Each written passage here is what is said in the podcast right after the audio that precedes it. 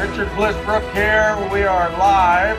You sit here today with none other than Mark Victor Hansen, Bob Proctor, This is Kindra Hall. Tanya Stringer, Jack Canfield. Whit Jones. James Clear. Les Brown. People want to hear stories. I like getting stories out of my guests here. So thanks for joining us. Hey, everybody. Richard Blissbrook here with another Authentic Networker podcast. Today, I have a fascinating individual who actually interviewed me for his podcast, which is how I got to know him. He's the author of Gut. What is it? How to trust it? How to use it? Sunil Godse. Sunil, say hello. Hey, everybody. Uh, thanks, Richard. I really appreciate this opportunity. Um, on the rebound, obviously, I found you a very, very fascinating individual myself. Uh, and we got into some really interesting nuggets of how intuition really kind of played a role in your life. And so I'm happy to drop some of the nuggets of what I found of this intangible thing called intuition and my sci- sort of science based approach to it. Um, that's going to move people forward and hopefully starting today while we're talking they're able to think about the times when intuition has kind of helped them hurt them and and i'm going to give them some steps on what they can do today to make every decision the right one Yeah, well, yeah, that's what I found fascinating was your um, your ten thousand hour approach, which you can elaborate on. I'm curious to start, Sunil, if you so you're an engineer by trade, yes which I find I find that one of the most fascinating uh, things about you writing a book and coaching people on intuition, because generally engineers aren't known for their intuition or following their intuition. And so maybe you can speak to that a little bit, but I'd like you to start with there's a story behind what led you as an engineer and, and a very successful executive in business to dive into intuition. And it came from a series of bad decisions in your life with ended up with a friend of yours being shot and killed absolutely which I imagine's got everybody's attention now. It got mine. Can you tell us that story? yeah absolutely and it really the, the uh, I, I mean if we back up even before me thinking about intuition it really kind of came from i mean you showed uh, gut which is my second book but my fir- first book fail fast succeed faster was really uh, so the premise behind that book is if i put a book full of lessons of failure and hurdles from executives and entrepreneurs the premise is that if you read those stories and you didn't repeat those lessons then you should be able to eh, you know fail fast but succeed faster. And so when i started speaking on stages around the world on that book the one question i kept getting from entrepreneurs is okay sunil give me the one thing. And i said well look well i didn't come here with a pdf if i came if it was one thing it'd be a nice pdf or a cue card. I have a 400 page book here until i went back to the audio recordings. And when i went back to the audio recordings 80 to 90% of those executives had said use some version of either uh, directly I ignored my intuition, I or I ignored my gut, or I knew what the right decision was, but some form of that that led to their their hurdle or their failure. And so I was really intrigued. And so when I reflected back on, okay, when did intuition kind of hit me? And I distinctly remember at five years old, um, there was these video games that I wanted to buy, uh, and my dad said they're too expensive. And I had this distinct voice say, Sunil, go door to door and raise money. And so I did. I, I, I took my two and a half year old brother in tow. We probably had some diapers on. I had lots of milk and cookies, and I raised $200. $100 went to my dad, and the other $100 went to charity because my school was doing that. And I love that. Um, and so I had all these breadcrumbs of being an entrepreneur. Uh, and then when I reflected back on the times that I didn't uh, listen to my intuition or I ignored it, I had three distinct things that came up. And the first was we talked about my career as an engineer. Uh, and so for those watching, I'm a South Asian male. Uh, and so there's really kind of four career doors that we're groomed for. It's doctor, lawyer, engineer, or failure, right? right. right? And so luckily Banished. I picked I Banished banished, from the absolutely. Door number, family. and door, door number th- four, there's no stairs. You just Right. right? So and and so I I went through door number three. My dad was a civil engineer, and uh, so I joined civil engineering. And you know, I, there were aspects of it I enjoyed, which was the management side of it, managing three or four construction crews, finding efficiencies in the business, saving ninety thousand dollars in overtime costs, things like that. I enjoyed, but the career aspect of it, I really did not enjoy. And in my second year, uh, of engineering, I got a chance to become a private investor uh, with a Mexican restaurant chain that came up to Canada. Uh, and I joined that. And pretty soon I was making five times more in dividends than I was as an engineer. And so, uh, you know, the, the straw had to break and the, or the dam had to break. And in year three, I quit engineering. I sacrificed my uh, relationship with my dad. I didn't speak to him for a number of years after that. But Wait a minute, I was. did, it, how did you tell your dad that why you're retiring from engineering is because you're making it big in a Mexican food restaurant. well, well, and, and so he never understood that, right? He's thinking, okay, my kid is my kid selling tacos, or what the hell is he doing, right? Like, what what is this legacy, this East Indian legacy, all come to? Like, right? Do, do we sell you know Mexi fries with that? My poor son, right? So, I love it. So I have no clue what was going through his head. He must have lost a few hairs, um, yep. uh, and and but I made the decision and oh my God, it was the best decision I made. I became like there were five or six ventures, 20 million in revenues, all the way from retail clothing, wholesale clothing, pop-up events, entertainment company. Uh, so it was just the whole gamut. I loved it. Um, and I ended up going into management consulting. And I had this huge contract down in Silicon Valley, uh, lots of dollars, big IT company, but the contract terms kept changing. And all of a sudden, there's this something that was telling me that very much similar to the something that was telling me I shouldn't have gone into engineering, but different. Uh, and it was saying that you shouldn't take this job. But I was so emotionally involved with the contract size that I went down to the States in Silicon Valley and the company didn't pay me. Uh, and I came back to Canada with 23 cents in my bank account. And at the time, my wife was in India, and that's where I met her. And she's phoning to say, "Hey, how are things going, Sunil?" I'm, I'm saying, "Yeah, it's it's not back. Just going to come back up to Calgary, Canada, to settle things." And meanwhile, uh, you know, I didn't even like I lost all the money that we were supposed to get married on, and I didn't even know where I was going to sleep that night. Uh, and so that was devastating. But perhaps the one that you mentioned earlier was when I was in engineering in university. I was doing some personal coaching at the time, and I had a friend of mine who was actually she was being stalked at the time, and she was saying, "Sunil, I really need some help. Can you? I, I need some advice." And again, uh, something was telling me meet with her that afternoon, and I decided to ignore that. Say, you know what? Let's meet a couple of days later. And the very next day, that same guy walked up to her in a bus shelter and put a bullet through her head and killed her instantly. Um, and now I've lost time, money, effort, and now a very good friend because I ignored this something called intuition. And I really needed to take a deep dive into what it was. And so when I started thinking about intuition, I said, okay, I, I, there's there's no real definition that I could really rally around. Like I went online and it said voices from God, um, and it came from manifestation. And for me at that time, that didn't resonate with me. And so if others saw intuition as that, it's great for them. But I really struggled with that definition. And so I remember these somethings being sort of signals uh, as how I characterized them.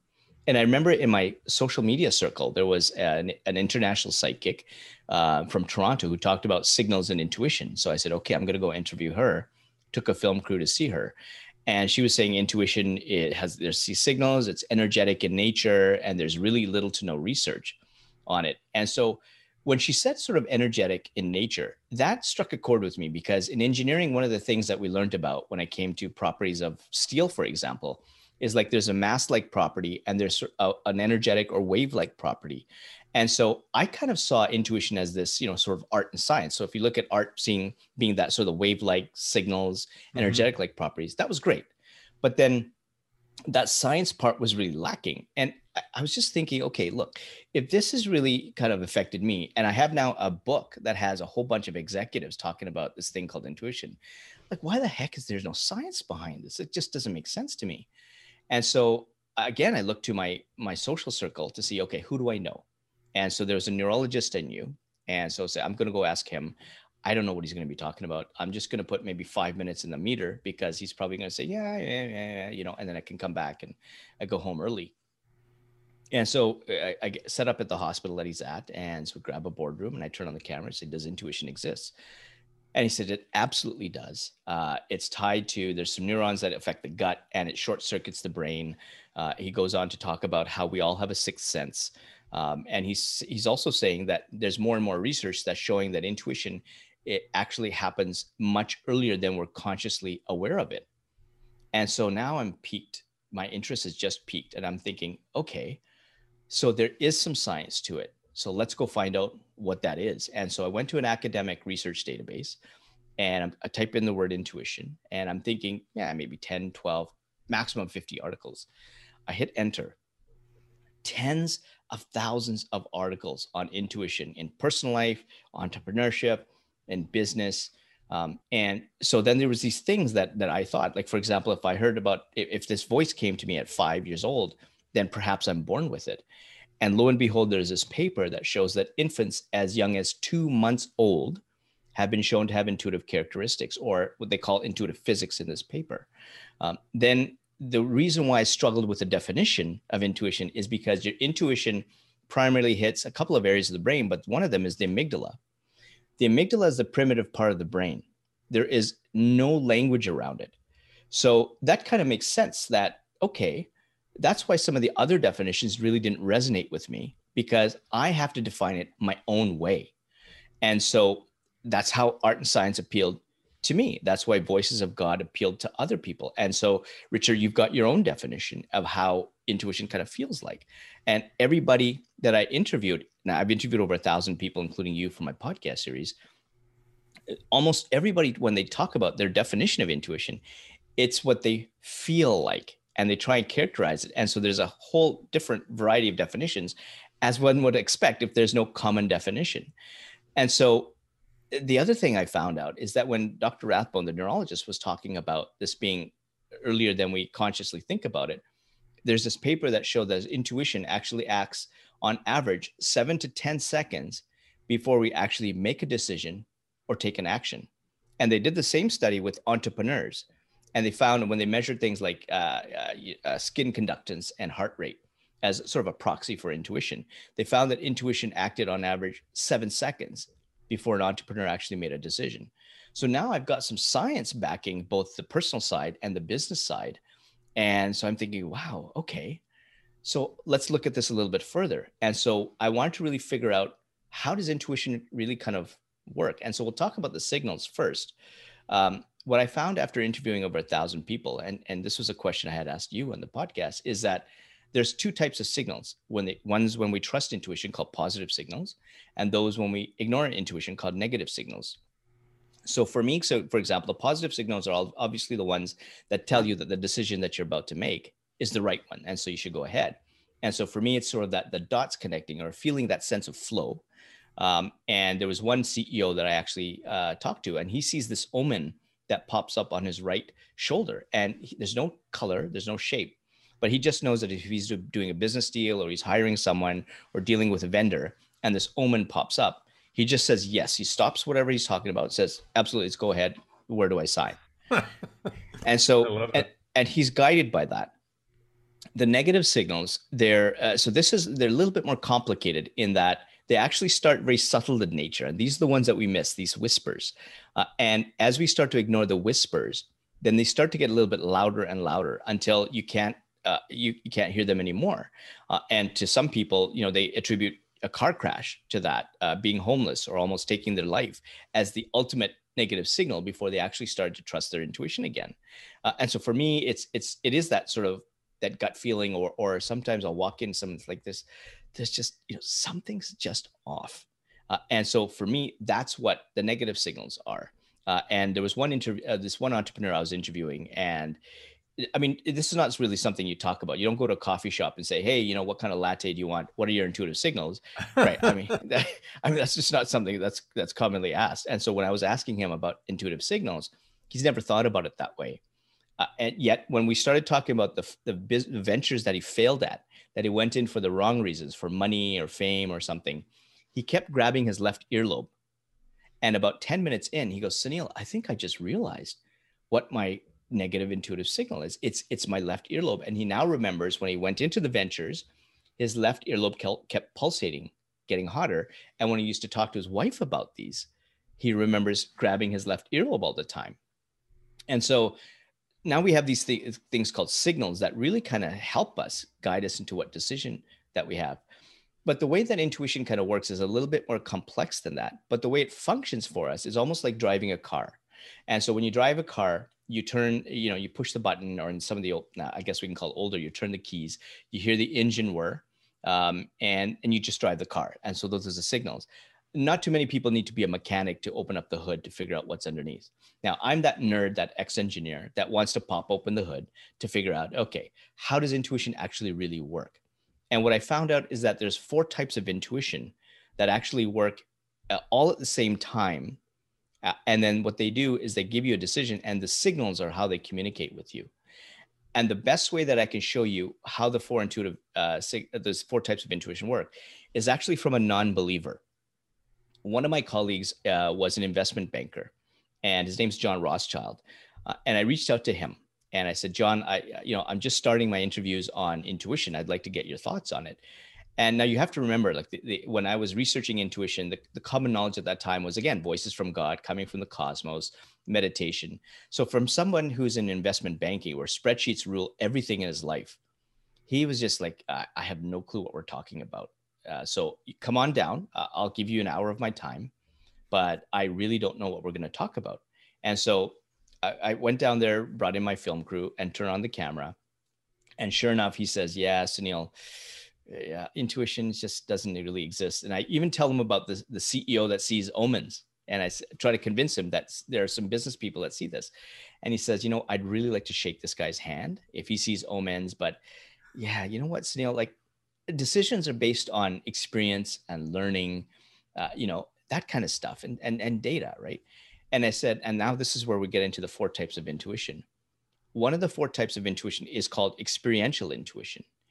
And so if you look at your brain like a, basically like an iceberg, 90% is the subconscious uh, below uh, water and the 10% above, which is the conscious part is above water. And so what happens is when eh, as soon as you're born, you've got these 90 billion neurons just firing on on all cylinders, getting all these experiences around you. And every single day, it's parking these relevant experiences in the subconscious area of your brain like a library. And so the moment that you need to make a decision, your intuition goes into the subconscious area, pulls out the information that's relevant to the decision that you're making, and then it sends you a signal saying, okay, here's the decision you're making. Here's the experience and learning you've already had, however raw, but it's sending a signal to make that decision. Or if it's a bad one, here's what's happened in the past that I've seen that you got into, which is a no no. So I'm going to warn you to back away from that. So that's how it essentially works. And in some cases, I was telling John that your intuition goes against the data. And he said, Well, that's really interesting, Sunil, because I have an example of that. And so I said, Tell me. So John was in the uh, business of putting franchise locations in. And so typically when you have a franchise location, he used a benchmarking system where uh, if you use a, scale of 10, a nine out of 10 would mean you put a franchise location like a McDonald's or, uh, you know, Dunkin' Donuts or whatever it is. Uh, and they looked at things like demographics, traffic patterns, and the development of that area as examples. And there was this really dilapidated, terrible area of Toronto, Canada. Uh, and his team looked at that location and it was a five and a half out of 10. And now we're going to get into the second of four called situational intuition. John and his partner walked to this dilapidated area of Toronto, knowing that there's a five and a half out of 10. And he looks around, he goes, You know what? Something is telling me that we need to put the location here. And he went against the advice of his team and he put a location. That location ended up being location number one for the beer market. And it was one of the best franchise operations under the whole portfolio of franchises that they had.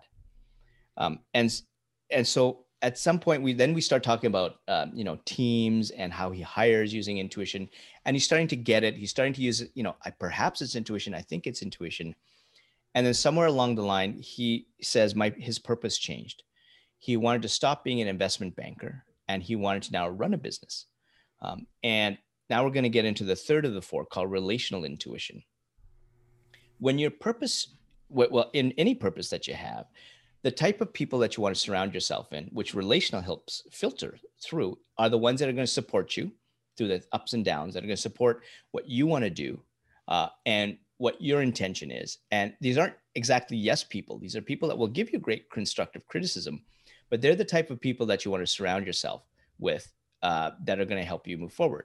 Uh, and so, Richard, your success is very much by who you surrounded yourself early on, who you took advice from, uh, and who you are today. Uh, you know, it was is with that you know really small circle of people that relational intuition helps you uh, filter through. In John's case, he went from making three to four million dollars a year to running a, a, a, a just a, business from ground up. All the people who were concerned about money, ego, fame, high end restaurants, security, private jets, limousines. All of them said he was nuts.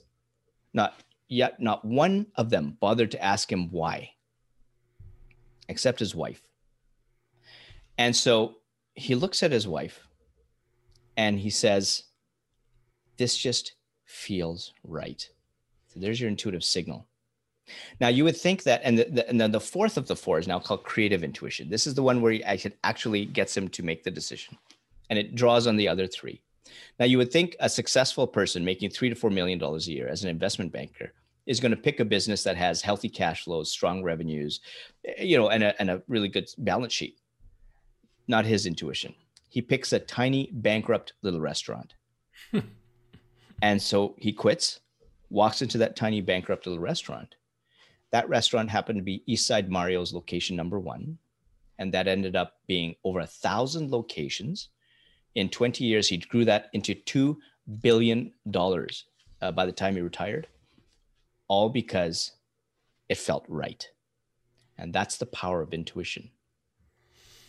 Yeah, and I wonder. I mean, one of the most common stories that I hear, Sunil, is uh, where the spouse, who perhaps knows us best um, is the one that gives us that clue and the relational uh, yeah. intuition. So, do you have a story where Deepti uh, gave you some guidance? And oh yes, absolutely. I mean, even in, ter- in, terms of some of the branding stuff that I was looking at, the intuitionology name, uh, fail fast, succeed faster. Uh, you know, all of the, the the the name of it, the the the branding. She has a zero marketing background, zero uh, when it comes to meeting the right people who somebody wants to do a deal with me or collaborate i'll usually get her to take a look at that person and instantly she goes no this person's going to be trouble yeah. Uh, and and there's times where i test it because i'm dumb and i you know and i want to actually use maybe it's a data point for me and sure enough 100% of the time she is bang on she doesn't have, she doesn't have a, de- a, degree in that area. She's she just knows and women are actually better at, at intuition because of the way the neurons they actually go between the two lobes and so they're faster at intuition. They're better at empathy. They're better at, at feeling than than men are because we're a little bit more risky we're a little bit more rational and the neurons kind of go longitudinally. So that's well, kind of backed by they, science as well. that's why they rule the world. So i have an, an exercise for those of you that are listening. Uh, if you um, want to put it in the comments or if uh, if you're on social media and want to drop it drop it in the chat, drop in there a couple of lines about a story where you didn't pay attention to your intuition and it cost you or somebody else big time. And then put in there uh, one where you did pay attention and you benefited big time. And while you're doing that, here's the big question I have for you, Sunil. It seems like, and you know, you spoke to this early on, that what gets in the way of intuition, I want to say in the simplest of terms, ego. Yeah. So I think about, you know, um, one of the biggest places that intuition has popped up for me is in hiring people or partnering with people. And my intuition would tell me, nah, this person's, you know, high maintenance, trouble. You know, this isn't a long term deal. But on the other side, ego, whatever you want to call it, um, it looked like uh, a very profitable, or maybe uh, an, an a immediately profitable, um, either a joint venture or partnership, or could even be a hire. And I noticed like one of the things that okay, well, I'm tired of interviewing people and I don't want to interview any more people. And this person is qualified, you know, they check all the boxes. So let's just hire him and get this process over with so we can get to work. And then there's, you have this little voice here. For me, it's a voice. And then it's like, eh. Yep. Absolutely. So the question, Sunil, is how do we pay attention to the voice? How how do you I mean you're providing you're providing great awareness, which I'm sure is maybe half the battle. But what are the practices to put in place so that we choose intuition over ego more often? You have some really brilliant practices. Absolutely. And, and so the easiest and, the, and one thing that people can do, and they're probably doing it right now as you're making the suggestion as, as putting things in, is that when people are thinking back to the times that they ignored their intuition uh, or when they trusted their intuition, every one of those decisions is a feeling, there's a signal. And what I tell people is you grab a sheet of paper and what you do is that you write on one, one sheet, maybe take one sheet or one column, the good decisions and what did it feel like when you made those decisions? And try and get as as details as you can. So as, as examples again for me it was that that flow of the dots connecting. Um, and then this the, the the other one you want to do is that you will do the same thing for the bad decisions. But what you want to do with the bad decisions you have to be very careful here. Because you and i let's say we have this voice and say for you let's say that voice is a negative signal. Uh, and so for you that voice comes up and that's signal number one for you I may say because we all talk about this voice, and it's you know it's a, it's kind of like eh, one of these me themes on on social media. I'm listening to that little voice, but if that voice, if I stop at that voice, perhaps for me that's signal number three when I think it's one. If it's for me signal number three, and I've misidentified that, that means that I haven't taken the time to understand what signal number one and number two are. And if I don't identify those two signals, the next time they come up I'm going to make a bad decision. In fact, I may even make two bad decisions before that voice comes. Those two bad decisions could be that I simply just stub my toe on, on a desk, or it could be headed towards bankruptcy. I just don't know. And so you really need to take your time to do that. And there's a specific process that's really, really important. And and you and I talked about the seven day challenge right. before. Uh, and in the seven day challenge, this is what the process looks like, eh, which is really important for people to look at in the seven day challenge, what I get you to do is I get you to solve, look at a problem. What problem haven't you solved? And the first thing you look at is what didn't work. Because what didn't work are your negative signals. And it's important to know what your negative signals are first, because when you switch gears to now think about what you should be doing to solve that problem, we, we might be putting things that obviously that are going to look like positive signals that are saying, yes, this makes sense.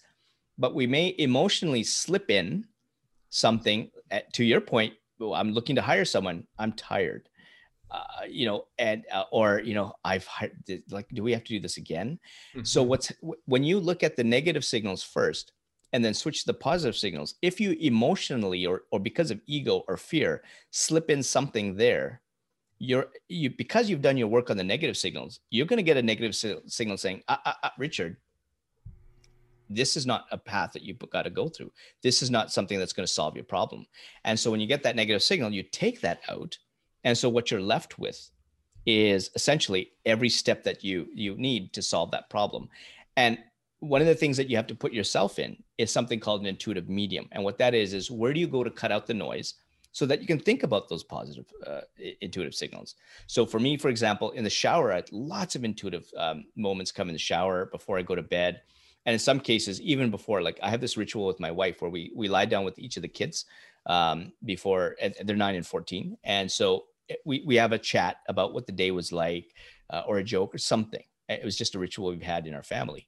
And it's such a relaxing place that in some cases you know i'll sit on the bed and even before i hit the pillow i'm in daydreaming mode. Mm-hmm. and then my kids are just you know they, they're they're putting their arms, you know, waving their arms in front of my eyes. Dad, you think about intuitionology again?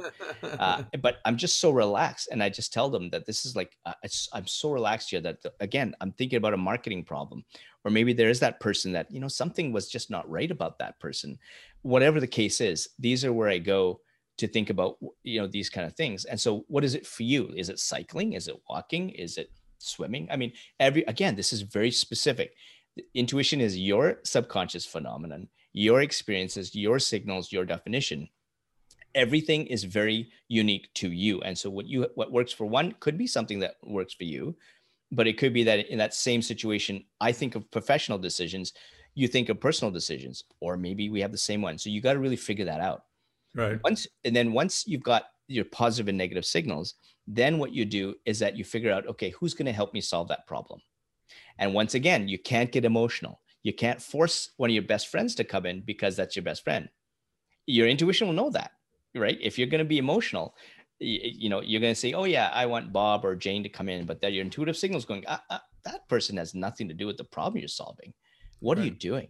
And so once you do that, do you have to change the environment and then you solve your problem. And then what I do in that seven day challenge is I measure the strength of your intuition from start at the start and at the end. And I've had now actually we're getting close to 55,000 people now through the seven day challenge. 100% of the time in those seven days, their intuition has increased.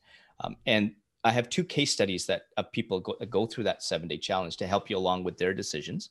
Uh, John Harris was, he actually sold his house using the seven day challenge. And he was about to list his house at $20,000 under asking price. Uh, but at the end of the challenge, he actually had a bidding war and sold $50,000 over. So that's a $70,000 decision average of 10 grand a day, not bad. Um, and the other person is Ashley Michelle, who she was actually a witness to a homicide. And what happened is she actually walked into an apartment where her boyfriend had actually murdered one of their friends in the bathtub.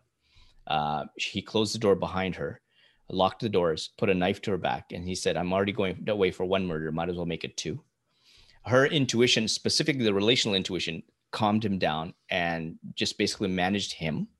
Uh, he assaulted her, choked her, uh, he asked her to clean up the blood, which she refused. And then her intuition found a, a slight moment where she was able to run and she did unlock the doors and ran 18 flights of stairs down the apartment wow. building, obviously called 911. And she used the seven day challenge to basically deal with the PTSD, depression, and anxiety. Now, it's not going to solve it. Uh, but it, what it did is, is, it minimized it. And what she learned is that she can go to the gym, and that was her intuitive medium where she felt emotionally, you know, nice. She uh, she she was able to really relax, uh, and she learned how to start to trust people. And so, if people like John and Ashley can go through the seven day challenge to solve those types of problems, I mean, I can't imagine what problem can't be solved by that. Uh, where do so, people Where do people find the seven day challenge? Yeah, so they can go to intuitionology.com and there's a link there, or uh, they've got one where uh, you've got, I've got one, I guess, for yours where I've got, I think, forward slash bliss forward slash seven day challenge uh, there's a link there that I can provide for for you as well for your folks. Um, and and and if and again, it's free. There's no cost to it. And what they now have is a is a fillable PDF worksheet that even if they don't want to do anything with me after that, or they don't like my content, they don't want to see me dance on TikTok, um, they can take this fillable PDF sheet uh, and then they can just run with any just print out another one or fill another one and just go through every single problem and use the same proprietary process uh, every single time, and you're going to solve every every every problem yeah, using folks. your proprietary your own intuitive signals. You got to sign up for this tool. This is a free tool. You can take it with you wherever you go in your life. You can apply it to any problem that you have. And what you have an opportunity to do by following the research that Sunil has done here is really learn to trust your gut. And so back to the book, Sunil interesting that how long have people on earth been referring to intuition as their gut and this this has to predate neuroscience i would mm-hmm. think. Right. And you know we're talking about our grandparents our great grandparents our great great grandparents have been referring to hey trust your gut. Yep. What did they know that we don't know? And what I'd like to, you to speak to around gut is the science, if you will, of, and I know it's it's an emerging science, but th- there's a lot of strong science today that our our gut, our digestive system, our intestine is more intelligent than our brain. It has more intelligent beings in it than our brain. I don't remember the numbers, but you know, something like a trillion live organisms in our gut mm-hmm. that are intelligent. And how does that how does that lead to the gut knowing when maybe the brain doesn't know so much? And it's, it's it has to do with the neural pathways and the, your gut has as you mentioned there's a trillion but there, it's it's the highest concentration of neurons uh, in your whole body. And so when you sense something and remember we're talking about the amygdala which is immediate it is an immediate signal.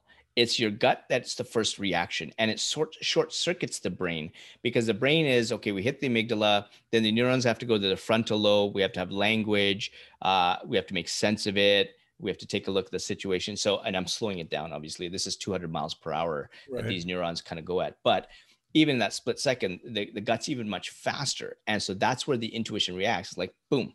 And then we have the processes that kind of confirm that. And that's exactly why the gut um, has that. And I've interviewed two people who actually talk about, uh, well, three. Uh, so one talks about, he's a Buddhist monk, talks about generations. Uh, another one is Nelson Mandela's grandson. Ndaba talks about it's coming from the ancestors. Um, and a third one, uh, we got into uh, epigenetics with a couple of my guests. And if you look at the study of epigenetics, uh, what that is essentially is that there are certain traits that you have that get carried down to the next generation and beyond. And so, for example, you see these funny cat videos where you put a cucumber and the cat just jumps.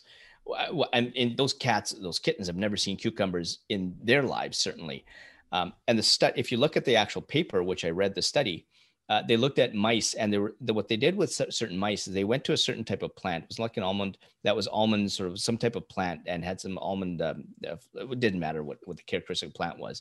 Uh, but what they did is every time this mouse came to this certain type of plant, they would shock the feet. And so that generation uh, was basically done at, it, to the point where that was now embedded in every time they went to that, they jump. And so what happened is in the next generation of mice, with no uh, none of that stimulus, they also jumped. Right. And so yeah. that's your epigenetics. So if we were like extrapolate if you've never that, wondered, you know, how do baby deer learn to be afraid? Yeah you know, one generation to another. How does a a hunting dog know to point and fetch? And those aren't trained. That's all. That's all built in. Whether it's um, intuition or, or genetics, I don't know, but pretty fascinating stuff. Uh, one of your quotes that I love the most, Sunil, uh, your Pinterest page, by the way, is loaded with them, which I was inspired watching them. I'm tired of ignoring my intuition to let inauthentic people into my life. Aren't you? You know, bringing this whole subject up, like bringing it up to the practical, everyday, where do we suffer in life because we don't pay attention to our intuition? One of the areas that I see that happening a lot is boundaries. Yes. Could you speak to that? Like how intuition should be applied to boundaries and the price we pay by not maintaining those boundaries? Absolutely. And so one of the things that happens is that we all come with a certain set of values that are really kind of important to us. Uh, and those values are where we, we kind of have some of the boundaries. And this is really where these boundaries really get uh, moved or shoved or stamped on is specifically when it comes to relationships. And what happens is when we get into certain relationships, um, we kind of look at the lens of values. And if we don't really kind of trust ourselves, so perhaps we had some trauma in the past, um, or something's happened, or we're looking to external validation, or we're trying to prove something to somebody else, we don't start living a life with truly what our values are. What is our relationship to money, friends, and all that stuff that are in the moment, in the present moment.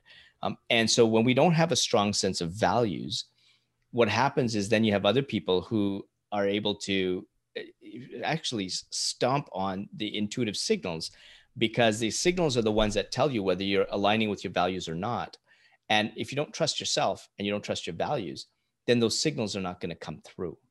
Um, and it, this happens in relationships a lot of the times where if you look at those people who've been in bad relationships, when you ask them, eh, specifically when it comes to intuition, many of them know right from the very moment that they met that person that something was wrong. Or the other thing that what happens is because people are changing all the time and their values are changing perhaps you get into a relationship and it's great whether it's personal professional uh, it, it doesn't matter how close but then the other person's value changes. So perhaps he or she's not listening to their intuition. They get they they start not trusting themselves. They get into some bad habits. What, whatever the case is when their values start to detract from yours in a significant way your intuition is now going to start sending you some signals that you better back away.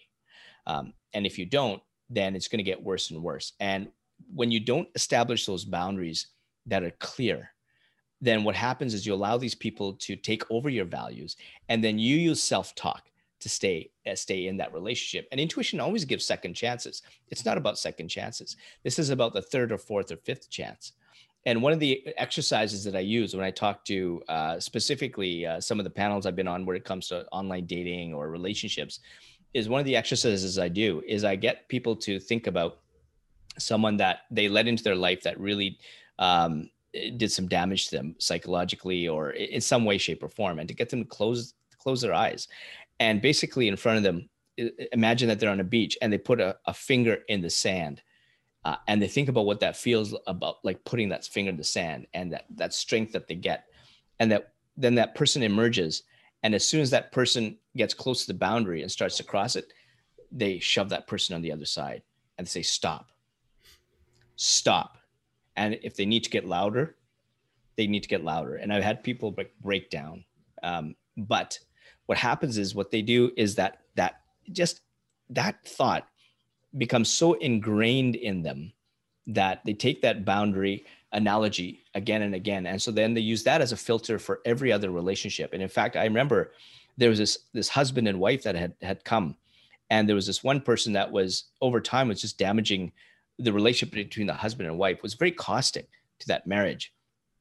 And they finally she finally got the, the the, courage as she says to tell that person to kind of get lost uh, and when they did I, I met her three weeks later. And she said it was just like the whole marriage became renewed uh, and they got rid of that person. But they never had the courage to do that before for whatever emotional reasons i never got into the, the depth of that. Um, but that's what happens when you don't listen to your intuition and you kind of sabotage that. You have to stick to boundaries. And it it may mean that you know some people say well it's lonely then there's who who's there that's going to be around me? Who cares I, have met you know i've met tens of thousands of people as you have I, am sure you've spoken to over 100000 people as I have on, on stages i have two people around me two and i've had people that ebb and flow i had one uh, there was a six year relationship with this other family we were close. We were meeting like every second day, but something changed about the, the values of the other person. I don't know what it was, but they started behaving in a way that was really against the values that I want to surround my family with. And I cut them off. I said, yeah. I'm sorry. I don't want my kids around this. Uh, you know, I don't want my family around this. And if life has moved on for them, that's great. And I wish them well. It doesn't mean I ill treat them. I still meet them in other situations. I'm very open. I'll, I'll we'll joke. We'll have a good time. We're just not that close anymore. Uh, yeah. And it's it's it's it's almost like saying I'm on this train. This is my track. This is the speed I'm going on. Uh, and if you don't like it, get off at the next station. And if you really bother me, I'm going to kick you off myself. Now that may be really hard to uh, to digest for some people, but I, this is the way I want to live life. like I'm driven by my purpose. I'm helping teach people. You see what my daughter is doing, uh, and my nine-year-old is doing the same thing with with moving away from bullying incidents because she sees the behavior well before it happens because yeah. of this thing called intuition, which she can't formally understand. But again, she knows how to do that. And if I can help my kids do that at nine and fourteen, I mean, I can't imagine where they're going to be in the future.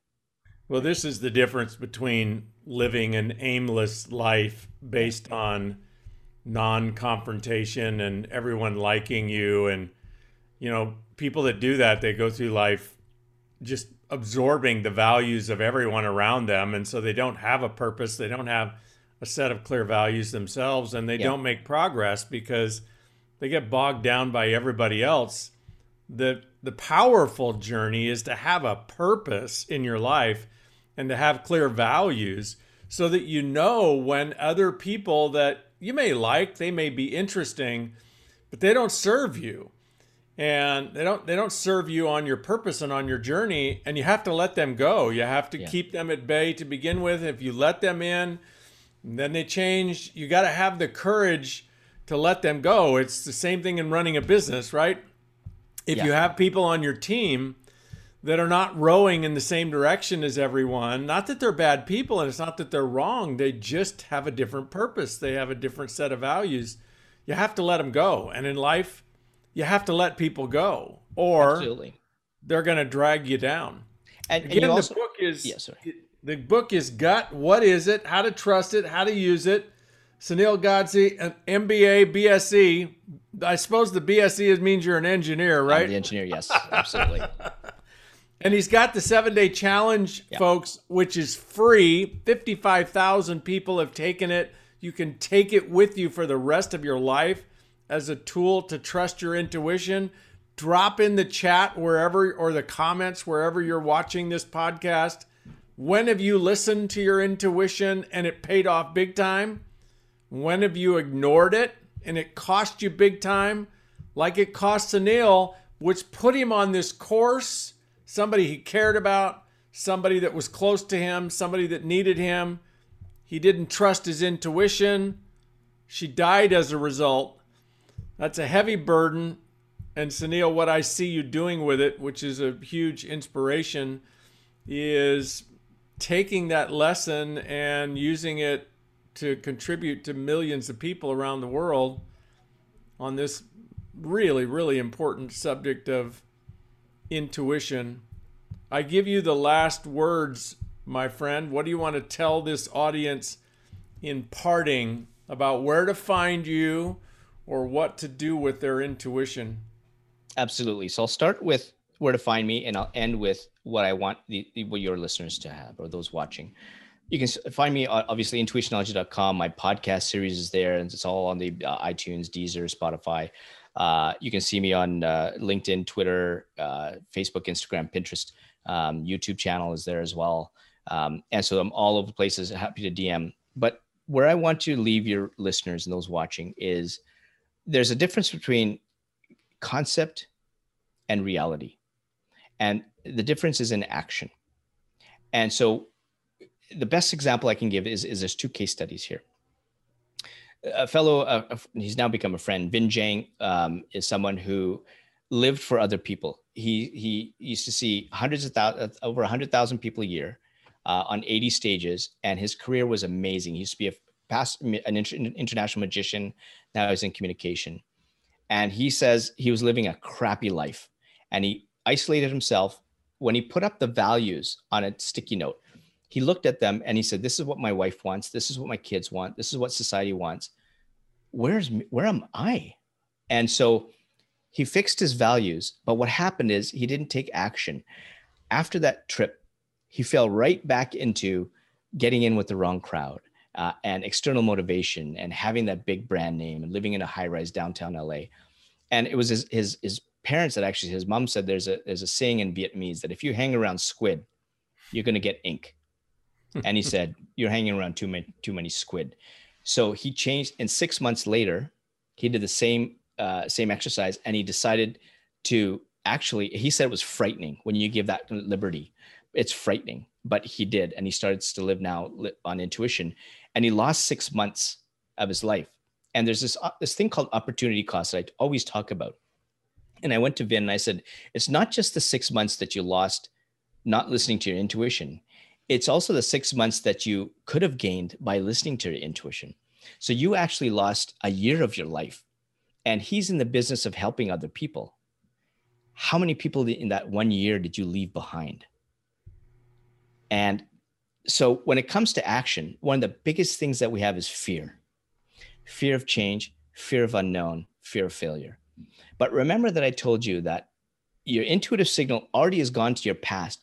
You've already made that decision in the past. You've already been there in some of the other experiences you've had. So you have the ability to take that next step. And so you have two choices to make. And there was this one fellow, David Dame, who had cerebral palsy all his life. His dream was to just stand on a beach being held up and have the sand and the ocean water go through his through his toes two, a couple of years ago, he got that opportunity. He gets wheeled to the edge of the sand and the water, and he gets up and he feels it and he falls flat on his face. He's embarrassed and fear starts creeping in. And he says, Sunil, I have two choices to make. I can sit back and ignore my intuition, go back to my wheelchair, and forever regret that I was never able to turn that dream into reality because I'm here. Or you can listen to the intuitive signals and take a step and take a next step and take another step. And then he points to his chin and he says, The water got up to about my chin level. And that's when I looked back. And when he did, he hadn't realized how far he had come. That's how you take action by listening to your intuition. And that's what I'll leave your listeners with. Beautiful. Well, Sunil, your um, tragedy turned to triumph journey is a huge gift to people. I know I know everybody out there that's listening to this struggles with intuition and I know their intuition tells them that they need to trust their intuition and their intuition has been telling them their whole life they need to trust their intuition. And so this is immensely helpful. Uh, I trust that you'll all get the book, gut, and study it. And I trust that you'll also take the seven day challenge and that you'll actually think about what is one big time when I didn't trust my intuition that cost me? And put that in the comments. Um, and what's one big time I did trust my intuition and it paid off big? And put that in the comments. And go to school on Sunil Godse. He's a gift to all of us that are looking to live more abundant, more peaceful, more free, more authentic lives. And that's what we bring you from the Authentic Networker. So thank you for joining us, Sunil. Thank you for joining us, listening audience. This is Richard Bliss Brooke telling, see you next time at the Authentic Networker.